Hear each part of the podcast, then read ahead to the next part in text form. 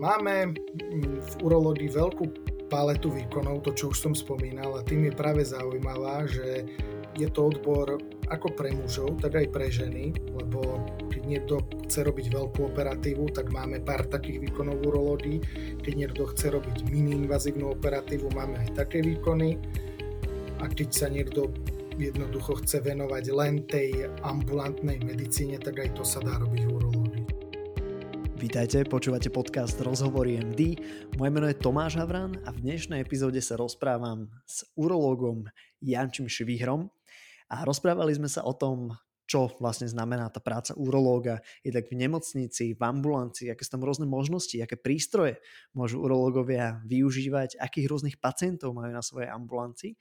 A takisto sme sa rozprávali o tom, kde tá urológia je dneska, kde bola v minulosti, ako sa vyvíja a čo nás ešte čaká. Jednak v liečení rakoviny, ale takisto aj napríklad pri robotických operáciách. A, takže nech sa páči, toto už je veľmi príjemný rozhovor s Jančím Švihrom. A ešte pripomienka, ak nemáte subscribenutý náš Report MD, čo je taký súhrn týždenný zo zdravotníctva na Slovensku, vo svete, z medicíny, z rôznych nových štúdí, tak si určite subscribnite, je to zadarmo, nájdete link na našom Instagrame alebo si ho dajte do Google Report MD a každý týždeň vás bude čakať v inboxe krátky e-mail a verím, že vám bude bude tak prínosný ako ďalším 700-800 našim odberateľom. Tak ako aj ostatné epizódy, aj túto vám prináša farmaceutická spoločnosť Krka Slovensko s motom Žiť zdravý život. Ahoj Anči, vítaj v podcaste Rozhovory MD. Prosím ťa, ako vyzerá ten tvoj urologický sen? Ako si si ho vytvoril?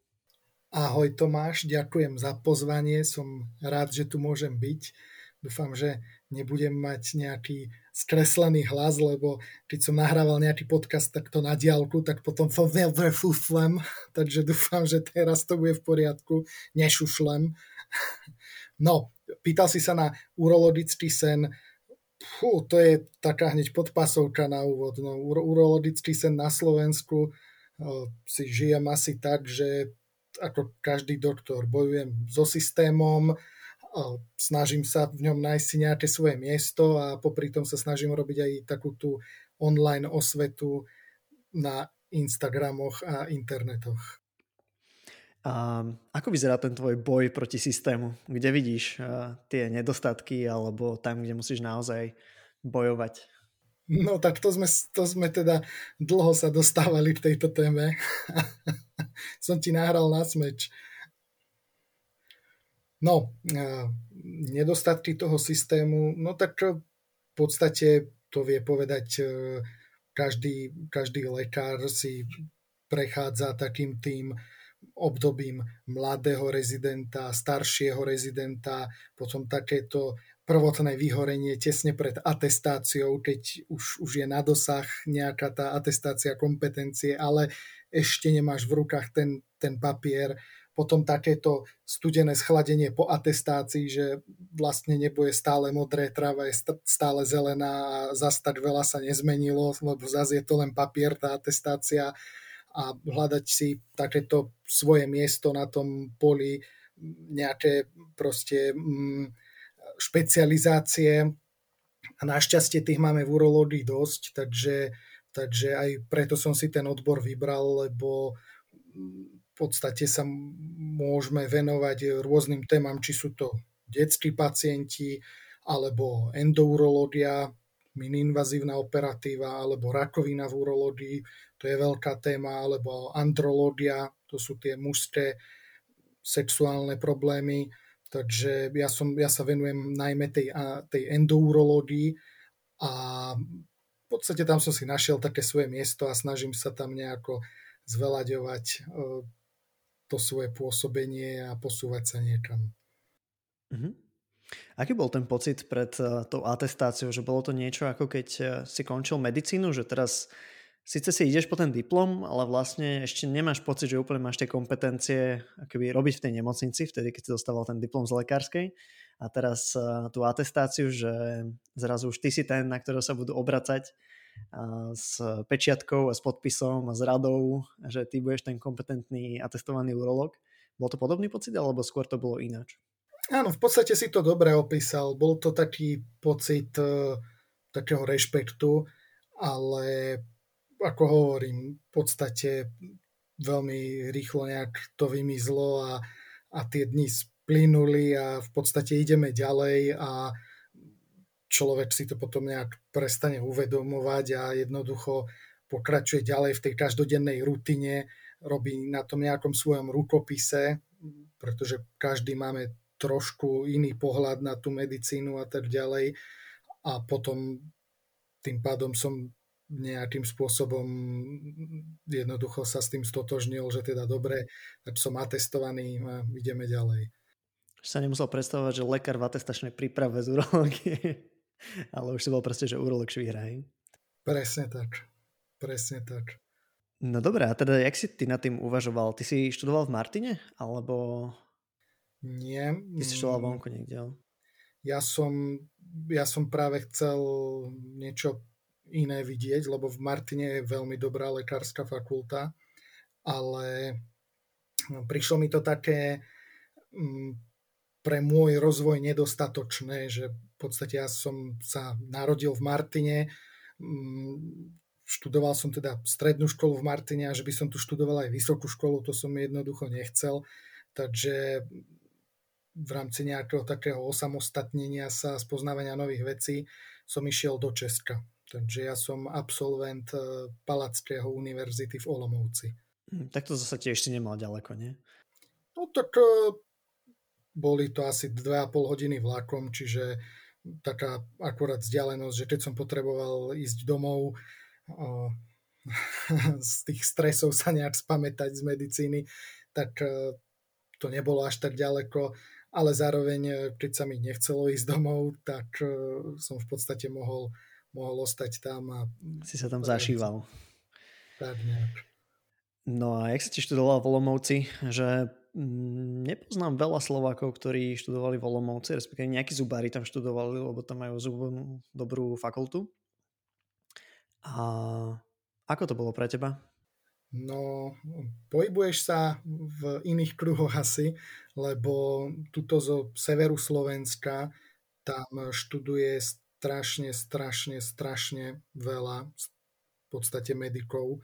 Čiže Mm, hlavne Žilina je v podstate veľmi dobre vlakom spojená s Olomoucom a takisto aj, e, ja neviem, Považská Bystrica, Trenčín, čiže aj na tento smer a aj potom ďalej na východ, čiže e, odtiaľ som mal aj kopec spolužiakov.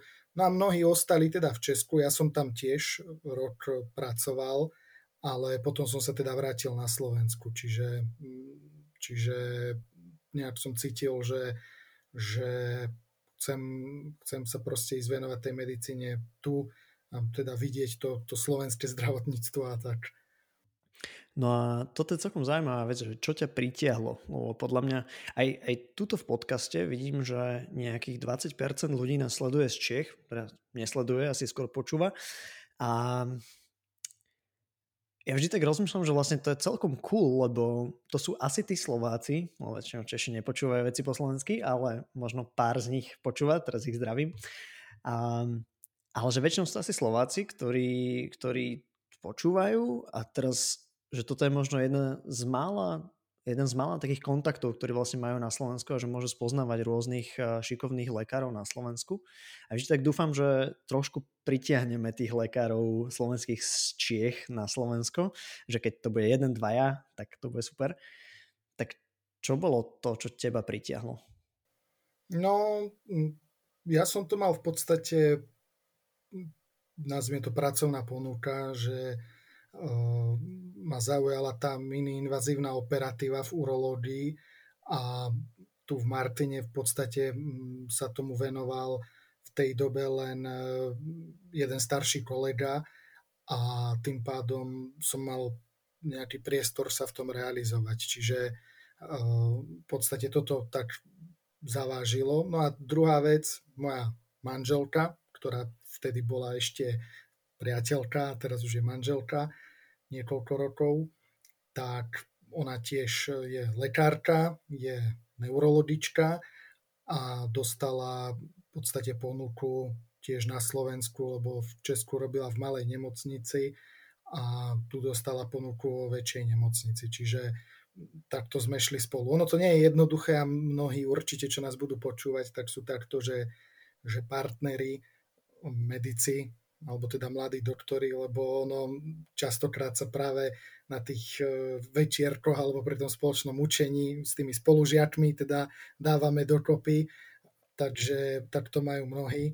No a tým pádom to nie je úplne jednoduché zladiť e, celé to nejaké fungovanie spoločné. Tým myslím, že vybrať si mesto, v ktorom budem žiť po škole, po tej univerzite, aj profesiu, ktorú chcem robiť a aby to sedelo aj jednému, aj druhému partnerovi. Tak e, nám sa to našťastie podarilo, aj keď teda nebolo to úplne jednoduché, lebo ono všade síce sa hovorí, že však doktory všade chýbajú a proste to vás zoberú všade, no ale nám sa stalo, že mňa napríklad nevzali v jednom meste, manželku nevzali v druhom meste a takto sme v podstate hľadali nejaké spoločné pôsobisko.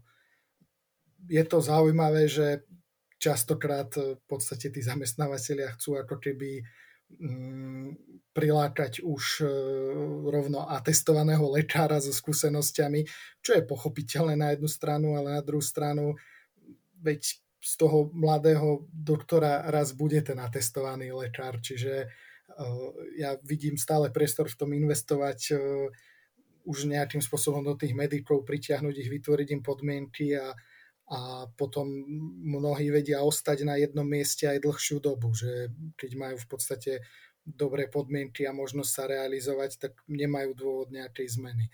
Ale hovorím, mňa to vtedy dosť prekvapilo, že som si myslel, že nás proste zoberú všade a nebolo to tak. Hm, jasné. To, čo si spomenul, bolo, že ťa pritiahlo to, že si dostal pracovnú ponuku, kvázi konkrétne miesto, kde si mohol robiť tú miniinvazívnu urologické, ako nejaké miniinvazívne urologické operácie, um, ak teda to správne hovorím. Čo ja v tom vidím je, že vlastne si mal nejakú že konkrétnu ponuku, vedel si ty, čo chceš a vedel si, že ti to tuto vedia ponúknuť.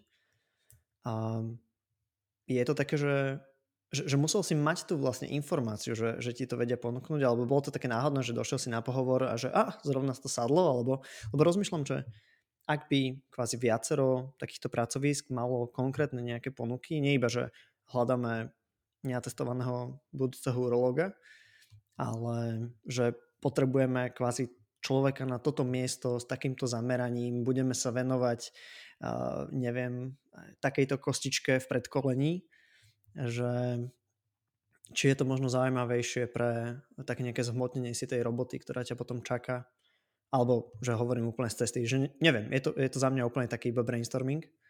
Uh, to si dal teraz zložitú otázku, že neviem ako odpovedať. No, ono problém je, že samozrejme človek nejakým spôsobom mm, zistí, čo chce až keď v podstate trošku prenikne do toho odboru. Hej, to je jednoducho, to platí aj pre medikov, že nevedia hneď medici povedať, že či chcú, či chcú operovať alebo nechcú operovať. A nevie to povedať ani mladý doktor napríklad, pretože každý si nejak predstaví, že jasné, ja chcem byť veľký operatér, je to super. No ale potom časom, ako, ako starne, ako ide ten život, tak uh, dôjde k tomu, že no dobre, tak, tak budem, dajme tomu, operovať, aj ma to bude baviť, aj sa v tom niekam posuniem. No ale teraz uh, v podstate si založím rodinu, budem chcieť byť aj doma, začnú nejaké ťažkosti s chrbtom, kríže, proste ten vek sa začne prejavovať. No a dôjde k tomu, že ja neviem, mám po 40 a živím sa tým, že 8 hodín denne stojím na nohách e, pri operačnom stole a, a som z toho úplne vyčerpaný a v podstate nemám úplne možnosť e, robiť niečo iné.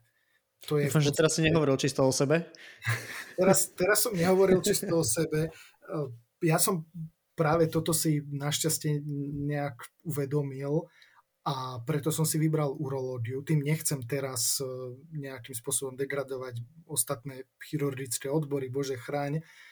Práve, že ja obdivujem tých chirurgov, ktorí naozaj majú toto ako, ako kariéru, že dlhé desiatky rokov fakt každý deň operujú a nie je to jednoduché, pretože sám teda veľa operujem, ale v tej urológii je obrovská výhoda, že ja môžem byť aj plne ambulantný lekár, to znamená len robiť ultrazvuky, pýtať sa pacientov na anamnézu, vyšetrovať ich, ale zároveň, keď chcem, tak mám aj možnosť operovať. A tú operatívu máme v urológii, že drobnú, to sú nejaké tie všeobecne známe obriezky, alebo takéto podobné malé výkony, ale máme aj peknú mini-invazívnu operatívu, tej sa teda venujem ja, tej endourológii, ale tiež máme aj laparoskopie, roboticky asistované operácie, až potom veľké otvorené operácie, ako sú cystektómie, derivácie a podobne.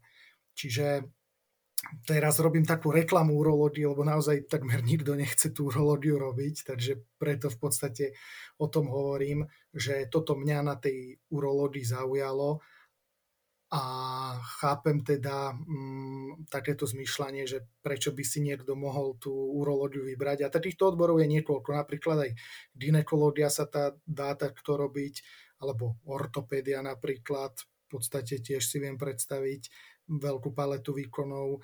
No a potom sú také, také tie smery, ako je napríklad neurochirurgia alebo veľká chirurgia, kde v podstate ten lekár hlavne operuje a tiež sa v tom vie pekne vyžiť, ale teraz začína byť čím ďalej tým populárnejšie takéto znižovanie úväzkov, kombinované úväzky, aj práve kvôli nejakému tomu možno vyhoreniu a takej seba realizácii, že predsa len nedá sa dlhé desiatky rokov dennodenne operovať napríklad. Čiže to je, to je také nejaké moje zmyšľanie.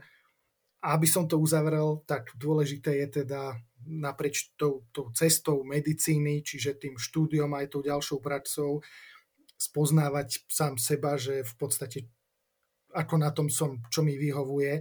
A vôbec nie je hamba, že niekto chce len operovať, nie je hamba, že niekto proste absolútne neznáša operatívu akúkoľvek, že, že niekto nechce ani pacienta vidieť, aj, aj preto mám úplne pochopenie, takže toto je našťastie na tej medicíne také pekné, že, že je tam tá pestrosť odborov. Mm. Ak si hovoril o tých skracujúcich sa úväzkoch, existuje v urológii niečo také, že si ambulantný urológ, kde si indikuješ pacientov a potom si dohodneš, zazmluvníš nejakú operačku, kde si dojdeš odoperovať pacienta, alebo to iba snívam nejaký americký sen zase?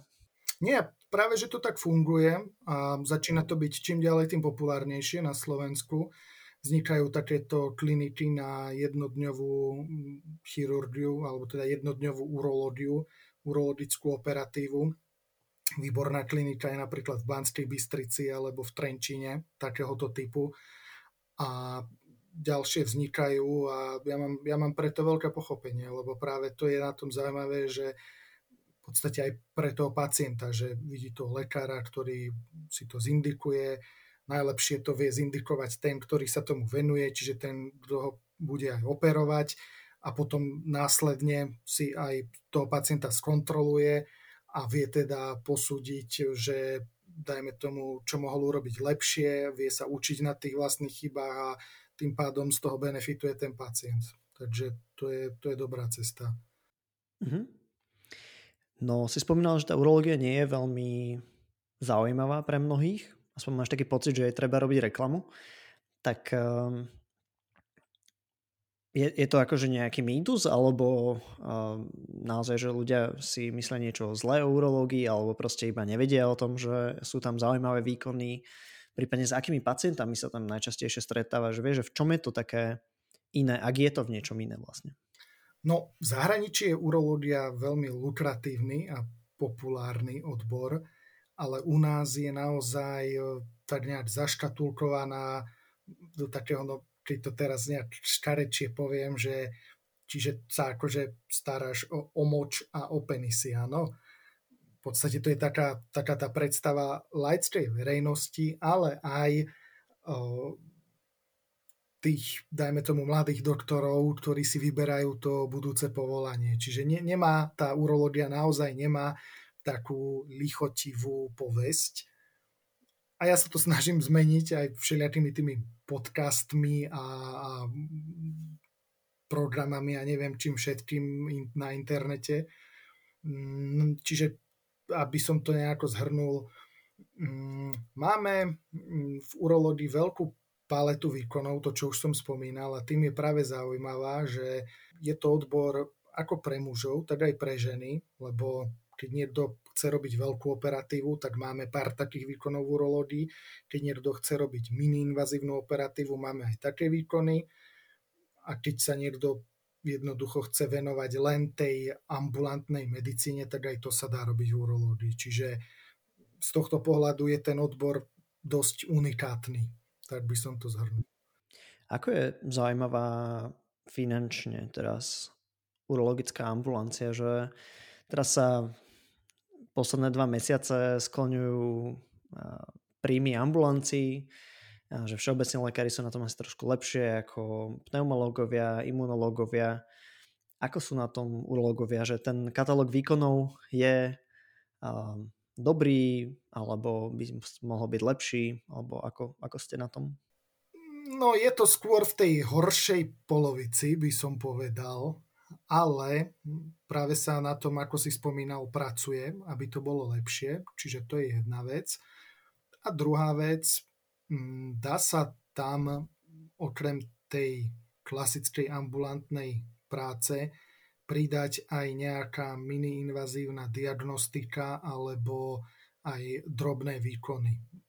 Nemyslím tým hneď, ako sme sa bavili, že otvoriť si proste veľkú kliniku s jednodňovou chirurgiou a robiť tam hneď nejaké hodinové stredne veľké operácie, ale už čoraz viac ambulancií robí napríklad cystoskopie, to znamená teda ako je gastroskopia, kolonoskopia v gastroenterológii, tak v urológii je cystoskopia, čiže prehliadnutie močového mechúra kamerou a toto je výkon, ktorý je v podstate čím ďalej tým lepšie platený poisťovňami. Takisto sa dá robiť napríklad biopsia prostaty, to znamená pod ultrazvukovou kontrolou odoberať vzorky z prostaty na ďalšie mikroskopické spracovanie pri podozrení na rakovinu prostaty. No a takýmto spôsobom v podstate môže byť tá ambulantná práca zaujímavejšia aj, aj finančne, aj nejak z toho po praktického pohľadu pre toho lekára, že robí viac ako len, že by predpisoval lieky napríklad. Hej, znie to tak, že aj tak odborne ťa to tam vie asi viac eh, baviť, keď tam máš rôznu takúto zaujímavú diagnostiku a, a hej, to, to je celkom iné asi v porovnaní Dobre sa, že nejakej kardiológii robíš nejaké echa, vieš robiť nejaké záťažové cvičenia. Um, na ginekológii tam tiež sa nejaké sono vieš robiť, ale asi vyrobíte sono, predpokladám. A keď si ešte k tomu pridáš takéto cystoskopie a nejaké, nejaké ďalšie vyšetrenia, tak príde mi to ako celkom taký pestrý odbor aj ambulantne, že to nie je naozaj iba o nejakom predpisovaní statínov a, a nejakých antihypertenzív a podobne, že je to také komplexnejšie. Zase, čím určite nechceme degradovať nejaké internistické odbory, ktoré v podstate, hovorím, každý, každého zaujíma niečo iné. Čiže, ale toto sa dá robiť aj v urológii práve, že keď vyslovene ten, ten lekár nechce robiť absolútne žiadne zákroky, že vyslovene sa mu páči len proste porozprávať s tým pacientom, urobiť nejaký ultrazvuk, napísať recept, zamyslieť sa, zhodnotiť výsledky, dať odobrať krv, navrhnúť ďalší postup, zobrazovacie vyšetrenia, tak aj s týmto, čisto s týmto sa dá vyžiť v tej urológii. Čiže aj z tohto pohľadu je to zaujímavý odbor. Mm-hmm. Čiže vieš tam vlastne robiť to, čo ťa baví, tam, kde sa nejako nájdeš a pravdepodobne ne, neumrieš od hladu. Dobre, a k tým pacientom. A akých pacientov tam máš? Že jasné, zase tie mýty sú, že vlastne iba mužov a ženy tam nebývajú, ale to určite povie, že pravda není. Ale možno takým nejakým nastavením, že, že s čím ti tam chodia tí pacienti, čo tak prežívajú, či je to nejaké špecifické na tej urológii, alebo je to klasické tak ako na iných nejakých odboroch? No, veľká skupina pacientov sú teda muži po 50 ktorí chodia na preventívne prehliadky, čiže na to vyšetrenie prostaty hlavne. Tie sú teda po 50 povinné a to je ďalšia vec, ktorú vždy v každom podcaste hovorím, že, že povedzte aj doma otcom, starým otcom, proste všetkým, že každý jeden chlap po 50 musí prísť k urológovi. Je to naozaj dôležité dať si vyšetriť prostatu lebo to môže v budúcnosti tomu človeku veľmi pomôcť. Skôr zachytíme rakovinu, skôr zachytíme poškodenie obličiek a mechúra a ešte v takých štádiách, keď je to dobre liečiteľné. Čiže toto je jedna skupina pacientov. Potom veľká skupina pacientov sú práve ženy, ktoré majú opakované zápaly močového mechúra, pretože ženská močová trubica je kratšia ako mužská a do mechúra žien sa ďaleko ľahšie dostanú baktérie a tým pádom ďaleko ľahšie teda sa tam rozvíja ten bakteriálny zápal a keď tento zápal je tzv. recidivujúci, čiže vyskytne sa viac ako 2-3 krát do roka, tak potom už nestačí len vyšetrenie všeobecným lekárom a antibiotická liečba, ale na mieste je urologické zhodnotenie, či tam nie je nejaký problém, že prečo sa v podstate ten zápal rozvíja. Čiže toto je veľká skupina pacientov. No a potom veľa pacientok chodí s únikom moču, s inkontinenciou. To sú v podstate mm, zase teda ženy, ktoré to najčastejšie trápi. No a obidve pohľavia chodia potom s rôznymi bolestiami, močovými kameňmi.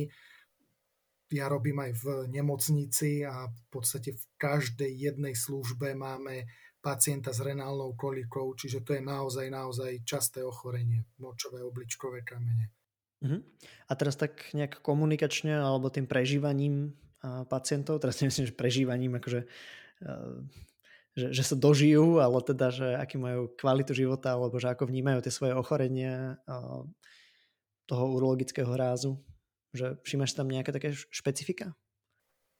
No, tá renálna kolika napríklad, teda bolesť spôsobená odchodom močového kameňa z obličky, bola podľa takej britskej štúdie zaradená do troch najhorších bolestí, že je horšia dokonca ako pôrodné bolesti.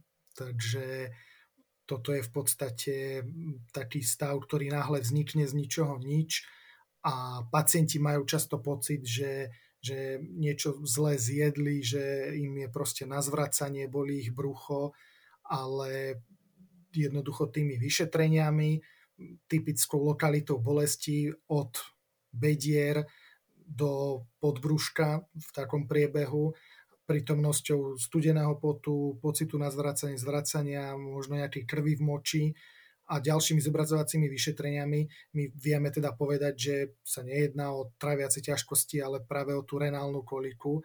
No a toto je teda taká, taká naša špecialita v urológii. No a potom sú tí pacienti samozrejme takí špeciálni v urológii možno tými ťažkosťami s prostatou alebo, alebo s takouto mužskou potenciou, to, to je taká naša, na, také naše špecifikum. A stále je to veľké tabu v spoločnosti, že v podstate keď má muž problémy s erekciou, no tak častokrát si povie, že až som starý, nejdem to riešiť, ale mm, aj tu by som chcel apelovať teda na všetkých, že dôležité je zmieniť sa o tom svojmu všeobecnému lekárovi, pretože tieto problémy s erekciou naozaj častokrát môžu byť takým prvým varovným prstom, že, že sa blíži nejaké ochorenie srdca a ciev. Že je to naozaj taký, taký prvý symptóm, že niečo nie je v poriadku s tým kardiovaskulárnym systémom a tým pádom si ten človek zaslúži zvýšenú pozornosť a môže sa priznať nejaké ďalšie ochorenia. Takže, takže asi takto. No a tie ďalšie špecifika tých našich pacientov sú Mm, podstate, že je to taká intimná oblasť, takže všeobecne sa dá povedať, že sa o tom niekedy boja hovoriť, nechcú o tom hovoriť, ale myslím, že už sa to zlepšuje. Hm. Máš aj nejaké taktiky, že ako nejako poslať preč takúto hamblivosť alebo ako príjmeť pacientov sa rozrozprávať o tých svojich ťažkostiach? Že... Tak e, dôležité je, si myslím, že a teda viem to aj z praxe, že keď ten pacient vidí, že to berieme úplne ako normálnu vec, že jednoducho to dennodenne sa s tým stretávame s takýmito ťažkosťami, že, že chápeme, že pre neho je to chulostivá téma, ale pre nás je to v podstate taká rutina a keď mu teda vytvoríme také bezpečné prostredie, že môže o týchto intimných veciach hovoriť, že budeme ho teda počúvať, alebo teda ju, pacientku, a vysvetlíme jej nejak, čo to môže spôsobovať, prečo sa pýtame tie otázky, ktoré sa pýtame, čo sa dozvieme a následne v podstate komunikujeme vhodne s tým pacientom, tak myslím si, že to je taký kľúč k úspechu. To som teraz povedal takú, dajme tomu, peknú teóriu, no v praxi samozrejme na tých ambulanciách to tak potom vyzerá, že niekedy je toho času strašne málo. To je jedno z tých špecifík nášho zdravotného systému. Čiže keď si chcela, aby som trošku kritizoval ten náš zdravotný systém, tak teraz prišla presne tá chvíľa. Ja nechcem, aby si kritizoval, ja chcem, aby si chválil. Ale aby si pravdivo chválil, vieš? No tak teraz budem pravdivo komentovať, tak, tak to nazvime kompromisne, že v našich končinách poisťovne v podstate chcú mať zaistenú tú priemernú zdravotnú starostlivosť Inými slovami, to znamená, že aby sa na každého človeka dostalo, každý človek mal rovnakú štandardnú starostlivosť. A to je v poriadku, ale až do toho momentu, že to vedie jednoducho k tomu, že aj tí ľudia narážajú na tie mantinely, že proste príde do tej ambulancie pacient a povie, no ponáhlam sa na vlak, potrebujem byť rýchlo vyšetrený. A my mu povieme, no ale takých ľudí je tu 10 ďalších. Takže sa posadte a vybavíme tých 10 pred vami a vy ste teda 11. No a ten pacient povie, no ale mne ten vlak odíde. No a my mu povieme, no ale tak proste máte tú priemernú zdravotnú starostlivosť, tak ako tých ďalších 10 pacientov pred vami, tak jednoducho musíte počkať. Všetci si platíte rovnaké zdravotné poistenie, všetci dostanete rovnaký prístup, takže proste musíte čakať. Nič sa s tým nedá urobiť. To je, to je taký jeden príklad. Druhý príklad je, že táto situácia v podstate vedie k tomu, že v tých ambulanciách e, sú lekári vedení k tomu, aby vyšetrili veľké kvantum pacientov za čo najmenší čas, čiže aby zarobili dostatočný objem tých bodov, čiže máme ten bodový systém, a tým pádom eur, aby dokázali pokryť náklady, plat cestričky, teraz populárne kúrenie, elektriku, splácať prístrojové vybavenie, nájom, no a ešte aj vlastný plat. Čiže tomuto sú v podstate vedení, aby vyšetrili čím viac pacientov. V Škandinávii je to inak. Tam v podstate poisťovňa chce, aby bol pacient vyšetrený čo najkvalitnejšie. Čiže ako náhle by lekár vyšetril, dajme tomu, vymyslím si, 30 pacientov za deň, a má predpísané poisťovňou, že ich môže vyšetriť len 20, tak by mu jednoducho poisťovňa robila problémy. A on by povedal, no ale tak bol som rýchly, tak som vyšetril ďalších, že nič zle na tom nie je. To by povedal človek s našim zmýšľaním. No ale tá poisťovňa by mu povedala, no práve, boli ste moc rýchli, nevenovali ste dostatočnú pozornosť tým lekárom, tým, tým pacientom, takže jednoducho neodviedli ste dobrú prácu a nedostali dostatočne kvalitnú starostlivosť, dostatočne kvalitné vyšetrenie. To je ten rozdiel. Že u nás chceme vyšetriť za krátky čas strašne veľa pacientov a poisťovňa chce, aby sme ich vyšetrili čím viac, aby bola čo najväčšia spadová oblasť pokrytá a v tej Škandinávii práve poisťovňa chce, aby boli tí pacienti vyšetrení čo najkvalitnejšie. Mm. Akože uh dobre, dobre to znie, teraz rozmýšľam, že, že kde je to B, lebo uh, nedá, nedá sa asi, že aj že zjesť celý koláč aj ešte mať uh, ho niekde vo vrecku strčený. Um, že jednak asi u nás to nie je nutne, že by to poisťovne chceli alebo nechceli, ale je to o tom, že proste oni dostanú toľko peňazí, koľko dostanú z toho, z toho rozpočtu a, a z toho teda koľko pacienti odvedú svojich zdravotných odvodov. Čiže keď sme mali viac asi tých peňazí, tak možno by sa dalo zaplatiť viac urológom a aj iným špecialistom, ale zároveň, že, že to, je, to je také, že jednak akože nedostatok peňazí, ale hej, aj nejaká filozofia je tam. A teraz moja otázka na teba je skôr, že čo je podľa teba lepšie, že pacient dlhšie čaká a dostane kvalitnejšiu starostlivosť, alebo kratšie čaká a je vybavený rýchlejšie. Že uh, neviem, kde je tá správna odpoveď, ale vidíš, že, že niektorým pacientom kvázi vyhovuje to, že sú rýchlejšie vybavení alebo rýchlejšie sa dostanú na termín a niektorí si viac vážia práve, že sú dlhšie vyšetrovaní ako kratšie vyšetrovaní. Ja teraz že, nehovorím, že, že čo, čo je správne, čo nie je správne, to by som strašne rád počul, že ako to vnímaš ty. Ale podľa mňa, že nedá sa mať vieš, že všetko za ten istý balík peňazí, že musíš si vybrať. Že je to také, že máš nejakú efektivitu, kvalitu, dostupnosť a to, to iba presúvaš kvázi taký ten trojuholník, že nemôžeme všetky tri. Presne k tomu som v podstate smeroval a ty si v podstate odpovedal. Riešenie je individuálny prístup. To znamená nemať to tak vyslovene, ako by som povedal, ako kedysi, čiže štát rozhodne o všetkom, ale dať pacientovi možnosť voľby. A niektorý pacient naozaj bude spokojný, bude čakať a vydrží určitý čas a potom príde teda na neho rada a bude vyšetrený. No a niektorý pacient je netrpezlivý, chce byť vyšetrený hneď a potom, aby mal takú možnosť, no tak jedna z, teda z tých ciest je, že si niečo priplatí. To je jednoducho, to je jednoducho tak a niekomu to vyhovuje, niekomu to nevyhovuje, ale každý má tu možnosť rozhodnúť sa, že čo je pre neho lepšie. Na druhú stranu, pochopiteľne, a to je úloha pre nás, pre odborné spoločnosti, pre pre ministerstvo zdravotníctva, pre poisťovne, stanoviť nejaké maximálne čakacie doby, že koľko je ešte únosné, aby ten pacient čakal, aby sa zase nestalo to, a to sa bohužiaľ niekedy stáva, že pacientovi sa povie, no musíte čakať. A pacient je spokojný, čaká, nenaháňa to a niekde sa v tom systéme stratí a mal by čakať pol roka a on už čaká 3 roky a, a keď sa niekto spýta, že na kde ste boli, no nikto ma nevolal, hej, povedali mi, že mám čakať, tak čakám, no a nakoniec sa ukáže, že už dávno mal byť e, zoperovaný, pretože už tá diagnoza sa zhoršila medzičasom. Čiže tomuto sa chceme vyvarovať a myslím si, že cesta je práve v takejto nejakej spolupráci tých odborníkov a treba na tom pracovať.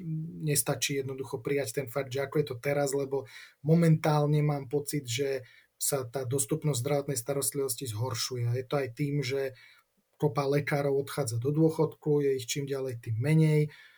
Mladí lekári, keď už tak buď si neotvárajú tie ambulancie, alebo, alebo odchádzajú do zahraničia a je tam tým pádom potenciálny problém do budúcna. Mm. Podľa mňa tá dostupnosť sa v niektorých bodoch znižuje kvôli tomu, že lekári sa snažia robiť lepšiu medicínu.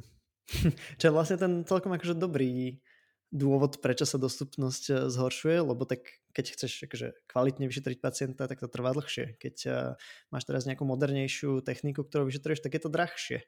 Hej, tým pádom, že buď si musí viac priplatiť ten pacient, alebo potom sa musíš zhandrkovať s poisťovňou, či ti to preplatia, alebo ti to nepreplatia. A čo je také, že eh, že zaujímavé, že ty vidíš kvázi tú pridanú hodnotu často, že však vlastne pacientovi som spravil lepšiu službu, alebo som mu predpísal drahší liek, ktorý je efektívnejší, alebo som mu spravil ešte takéto vyšetrenie, ktoré je nad rámec. Ale vlastne pacient tak vníma, že zdravotná starostlivosť. Proste, že idem k urologovi, idem na vyšetrenie, som vyšetrený, idem, idem preč. A že nevníma kvázi tú kvalitu, ktorá sa časom akože objektívne zlepšuje, hej, že už nepúšťame žilou, ale robíme proste nejaké lepšie veci. Čiže toto je taká, taká zaujímavá vec, že vlastne čím sa zlepšuje tá kvalita tej zdravotnej starostlivosti, tak stojí aj viac peniazy, aj tá dostupnosť je horšia. A to nie je že vec Slovenska, ale je to, je to celosvetová vec. Neviem, ak tomu máš ešte nejaký komentár? No, ja, ja s tým súhlasím. Ja som v podstate presne tuto zaviedol v ambulancii. Ja chodím okrem teda operatívy a prednášok aj raz týždenne ambulovať. Momentálne to mám takto nastavené. A v tej ambulancii práve som to prebral ten ordinačný čas po kolegovi a kolega, ktorý tam bol predtým, tak e, on mal proste svoje postupy, bol naučený pracovať rýchlo, efektívne a vybavil, dajme tomu, poviem príklad, 20 ľudí za hodinu a pol. Ja vybavím 12 ľudí za hodinu a pol, dajme tomu, záleží od toho, akí sú to pacienti, s akými diagnózami prídu No a je to tak preto, že jednoducho som si povedal, že chcem aj ja z toho niečo mať, chcem, aby z toho tí pacienti niečo mali, že, že im sa snažím zodpovedať na tie otázky, ktoré majú, viac sa im venovať, povedať im teda, že prečo prišli, prečo som to dané vyšetrenie urobil. Čiže tak, ako si hovoril, tým pádom sa tá dostupnosť zhoršila, lebo vyšetrím menej pacientov, čiže predlžili sa nejak čakacie doby. No ale zároveň teda myslím si a mám aj spätnú väzbu od tých ľudí, že sú spokojní, že, že v podstate s nimi viac komunikujem. A to je pre mňa práve taká, taká pridaná hodnota potom tej práce, že mám z toho aj taký, taký pocit ľudskosti, že, že to nie sú len kusy, že príde za mnou jeden, druhý, tretí a ja napíšem recept, urobím ultrazvuk a ďalší, ďalší, ďalší, ale že je tam priestor aj sa porozprávať s tým človekom, že áno, tak ako sa máte od minula, všetko dobré v novom roku, aké boli Vianoce a tak ďalej. Mm-hmm. No, ja som to len spomenul v rámci toho, že je to zaujímavá vec, že ono naprvu, keď tak rozmýšľaš na to s nejakým sedliackým rozumom, tak uh, ti to príde, že však uh, jasné, máme mať lepšiu dostupnosť a neviem čo a tak ďalej, ale že vlastne ten systém je relatívne komplexný a všetko sa nejako ovplyvňuje v tom, v tom kolobehu toho zdravotníctva a presne takéto veci sa môžu stávať, čo sú vlastne, že, že dobré veci, ale zasa, že niekde sa to musí vyvážiť hej, v tom zdravotnom systéme. A ty si ešte spomínal, že robíš online konzultácie. Čo to znamená? A videl som na Instagrame, že kvázi máš tú možnosť, lebo predpokladám, že ľudia ti písali, že pod nám robiť konzultácie zadarmo, tak si bol taký, že uh, OK, to asi nie je úplne že únosná stratégia. A, takže máš nejaké online konzultácie. Teraz otázka, že či to sú kvázi iba ľudia vyslovene, že z Instagramu, alebo sú to ľudia aj niekde, že z tvojej ambulancie, alebo že ako pristupuješ takýmto online konzultáciám a že čo tam s tými pacientmi vlastne vieš vyriešiť takto online. Tak ako som si v podstate založil ten kvázi odborný, čiže urologický Instagram, tak pochopiteľne začalo chodiť aj množstvo otázok z urológie a ja sa snažím odpovedať skoro naozaj každému a niekedy proste sa tí ľudia pýtajú len také jednoduché veci, že práve v tom bežnom ambulantnom provoze, keď použijem takýto čechizmus, že jednoducho ten človek nepochopil, že čo mu, čo mu ten lekár tam chcel povedať, že proste sa nedostali k tomu alebo sa nevedel spýtať a tak proste niekto mi napíše a spýta sa, že, že teda či, kam má ísť alebo že či to správne pochopil a na takéto jednoduché otázky ja dávam jednoduché odpovede a tí ľudia sú spokojní. Čiže, čiže naozaj takéto, že ja neviem, mám krv v moči, mám ísť k lekárovi a ja na to odpíšem, no áno, pokiaľ teda je to závažné, to znamená, že sa vám to deje dlhšie. Ak sa to len stalo, stalo, že teraz, že náhodne, skúste si rozpamätať, či ste nejedli niečo, čo by vám zafarbilo možno červeno a ako sa cítite a tak ďalej, ale určite mm, to spomente všeobecnému lekárovi a on vás prípadne nasmeruje k urologovi. Čiže v podstate jednoduchá nejaká odpoveď. No ale keď už ten človek mi píše, že no mávam opakovanie krv v moči a aj som bol teda u všeobecného lekára a teda odporúčil mi tú urologickú návštevu a že, že čo by to tak mohlo byť a prečo a že mám aj cukrovku, no tak tam už potom poviem tomu človeku, no tak pozrite sa, toto vám neviem jednoducho takto napísať cez, cez Instagram, že, že o čo sa môže jednať. A práve tam mám možnosť nejakých online konzultácií, mm, keď v podstate ja viem mm, ľuďom niektoré pojmy vysvetliť, čiže čo si sa pýtal, že čo vlastne viem v tej online konzultácii tomu pacientovi ponúknuť, tak e, viem mu vysvetliť niektoré veci, že čo a ako viem mu teda poradiť, že kam by mal ísť s tým problémom, prípadne teda mnohí ľudia nakoniec aj skončia u mňa v ambulancii, že ich potom vyšetrujem, čiže aj, aj to sa deje bežne. No a zároveň sa venujem aj takému urologickému životnému štýlu a zdravej výžive v urológii, lebo to je téma v podstate, ktorej sa nevenuje, že takmer nikto a je dosť dôležitá, pretože všetci vedia, že jednoducho nejak pitný režim teda súvisí so zdravím obličiek a zdravím močového mechúra. To je taká všeobecne známa vec v podstate. No ale málo kto si uvedomuje, že aj strava priamo ovplyvňuje kvalitu moču a teda zdravie obličiek a zdravie močového mechúra a že napríklad strava založená na fast foodoch, na cukrovinkách môže viesť aj k draždeniu mechúra a môže zhoršovať bolesti, môže zhoršovať zápal mechúra alebo takáto strava takisto môže viesť k tvorbe obličkových kameňov. Čiže, čiže v podstate aj takéto veci e, riešim na tých konzultáciách, nad ktoré nie je vôbec priestor v bežnej ambulancii. Uh-huh. A ako máš teda e, skúsenosť s tými online konzultáciami, že je to za teba že dobrá forma, že si spokojný, že takéto niečo ponúkaš, že, že dáva ti to zmysel, že good áno, thing. Áno, áno som, som rád, keď mi tí pacienti potom napíšu, že teraz som mal takú pacientku, že v podstate mi napísala, že mala nejaké časté zápaly, draždili ju mechúr a ja som jej poradil nejaké teda dietné zmeny a zrazu mi napísala, že konečne sa má dobre a nemusí pchať do seba toľko liekov, že niekedy naozaj aj takáto jednoduchá vec môže pomôcť. Čiže tá, tá spätná väzba ma vždycky motivuje, keď, keď, sú tí, keď sú tí ľudia spokojní, že sa dozvedia tie odpovede a, a majú sa lepšie. Mm-hmm. No dobré, zase skočíme trošku inám. A z hodou okolností, aj tvoj tatino je urológ, tak možno táto otázka bude pre teba o to trošku jednoduchšia, že kam sa podľa teba posunula urológia povedzme, že od roku 2000 za tých posledných 23 rokov, že um, kam, sme sa, kam sme sa posunuli, možno aj na svete, aj, aj na Slovensku, že čo sú také tie milníky, ktoré si vážiš, alebo ako to vnímaš? Ja som vlastne nikdy nechcel byť urologom, lebo nechcel som ako keby tak, tak rebelantsky som nechcel ísť v jeho šlapajách, ale potom, keď som bol medikom, tak som si naozaj uvedomil, že to je dobrý odbor a že sa budem mať aj s kým poradiť, takže som to bral v podstate nakoniec ako takú výhodu. Ehm, ja sa teda venujem hlavne tej endourológii, on sa venuje úniku moču a urodynamike tzv.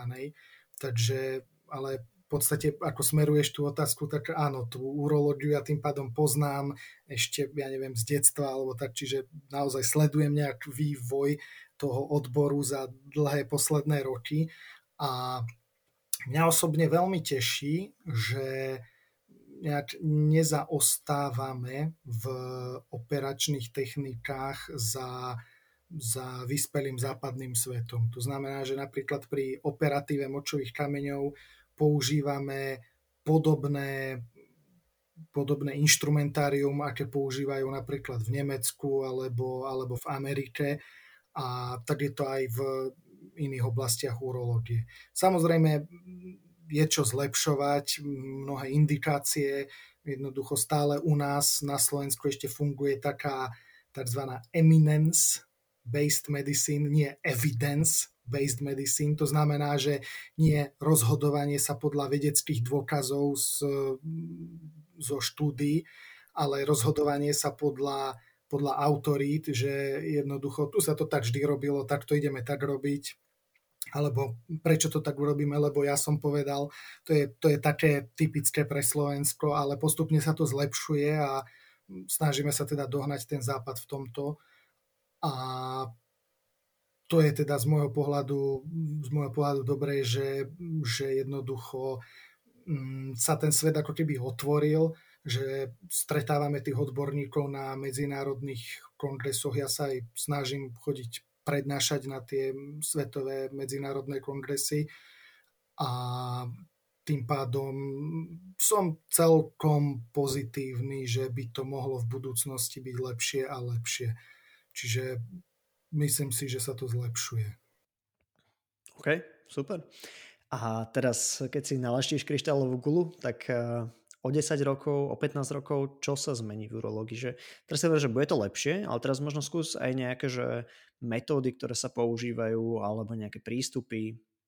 No, podľa mňa celý svet čaká na takú veľkú prelomovú zmenu v liečbe rakoviny. Akýkoľvek. Lebo momentálne tá liečba rakoviny v medicíne je v podstate taká, že nejaký orgán je napadnutý rakovinou a tak časť toho orgánu napadnutého rakovinou odrežeme. Čiže v podstate, dajme tomu, v urológii máme rakovinu obličky, tak odrežeme tú časť obličky, v ktorej je rakovina a to je v podstate taká základná liečba. A následne sa potom môže dávať nejaká neviem, biologická liečba, nejaká chemoterapia alebo ja neviem čo podľa typu rakoviny. No a v budúcnosti podľa všetkého sa teda čím ďalej tým viac zlepšuje cielená radioterapia, čiže ožiariť nejakým spôsobom veľmi precízne ten, ten nádor, tú rakovinu, ale zároveň ja dosť verím aj takým tým technikám imunoterapie alebo takej tej nejaký, nejaký nanotiborgovia alebo také čosi, že bude schopné tak nastimulovať imunitný systém, že bude ničiť v podstate tie rakovinové bunky. Ja napríklad som súčasťou takého veľkého výskumného projektu mm, slovensko-dánsko-amerického na miniinvazívnu liečbu rakoviny prostaty, kde sa vlastne snažíme ako keby fokálne, čiže cieľene do ložiska, kde sa tá rakovina nachádza v prostate, podávať eh, nejakú liečbu a tým sa vyhnúť tomu, že by sme museli odstrániť celú prostatu, čo môže mať určité negatívne následky pre pacienta. Čiže verím, že v budúcnosti sa budú takéto liečby používať čím ďalej tým viac.